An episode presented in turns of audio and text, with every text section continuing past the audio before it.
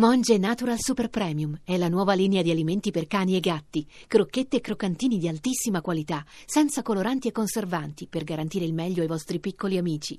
Monge Natural lo trovi nei migliori pet shop e negozi specializzati. Voci del mattino. Parliamo adesso di fertilità, anzi di infertilità individuale e di coppia, un eh, problema che ha assunto i contorni di una questione sociale importante, rilevante nel nostro paese. Ne parliamo con il professor Andrea Lenzi, neopresidente della Società Italiana di Endocrinologia. Buongiorno. Buongiorno a lei e a tutti gli ascoltatori. Dicevo una questione ormai che riguarda tantissime persone nel nostro paese, eh, tanto da aver assunto i contorni di, dicevo, di, un, di un, problema eh, sociale non, eh, non, trascurabile e un problema che non è legato esclusivamente alla nostra abitudine ormai di fare figli in età sempre più avanzata. No, eh, questo è chiaramente il problema dei problemi, però oggi abbiamo almeno un paio di coppie su 10, quindi un 20% delle coppie che desiderano avere figli che non riescono a, a, ad avere il concepimento quando lo desiderano.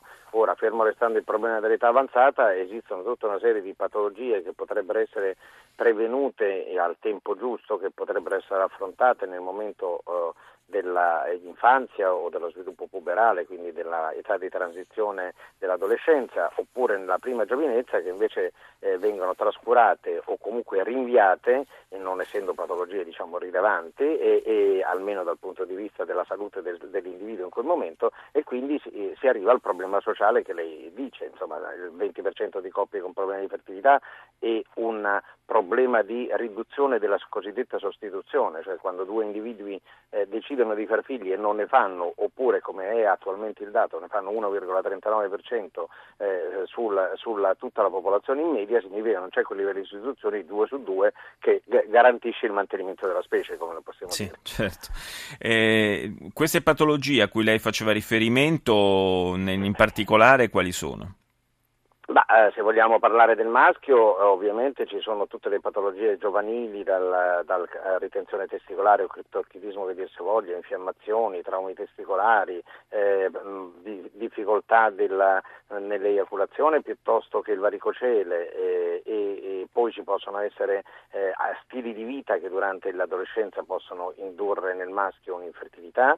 Nella donna sono prevalentemente disturbi ormonali durante l'età del sviluppo, cioè durante il menarca, quando iniziano le mestruazioni, ma anche, anche una volta stili di vita, soprattutto disturbi del comportamento alimentare, dall'anoressia alla bulimia e quindi difficoltà poi nell'ovulazione successivamente che poi si trascinano negli anni e fanno diventare questo che io, anzi il ministro Lorenzin nella sua campagna per la fertilità ha definito un problema di salute pubblica, no? non più un problema dell'individuo o della coppia, ma un problema appunto di salute pubblica.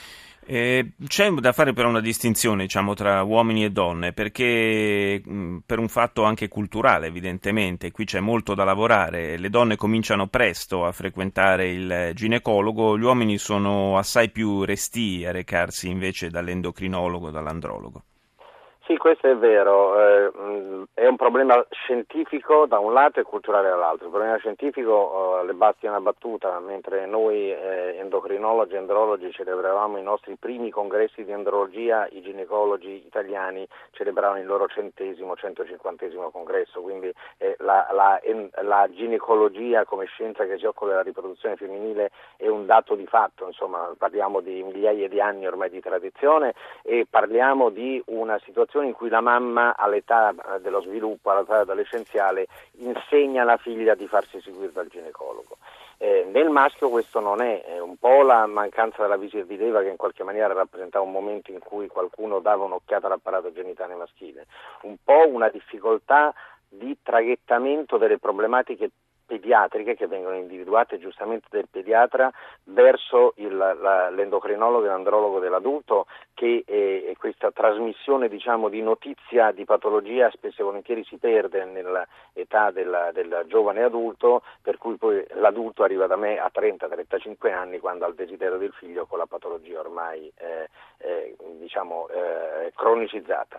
Infine c'è proprio un problema culturale eh, per cui il maschio tendenzialmente tendenzialmente ha una sorta di passi interni di delirio di onnipotenza su questo tema, per cui non può avere patologie eh, fravombelicali. Lo rifiuta, diciamo. sì, rifiuta assolutamente anche solo l'ipotesi. Solo l'ipotesi, bravo, esatto, esatto. Grazie al professore Andrea Lenzi per eh, questa chiacchierata, insomma, eh, rivolgiamo l'invito a tutti i giovani maschi a non vergognarsi, ad andare dall'andrologo, dall'endocrinologo per evitare poi problemi più gravi in età adulta. Grazie.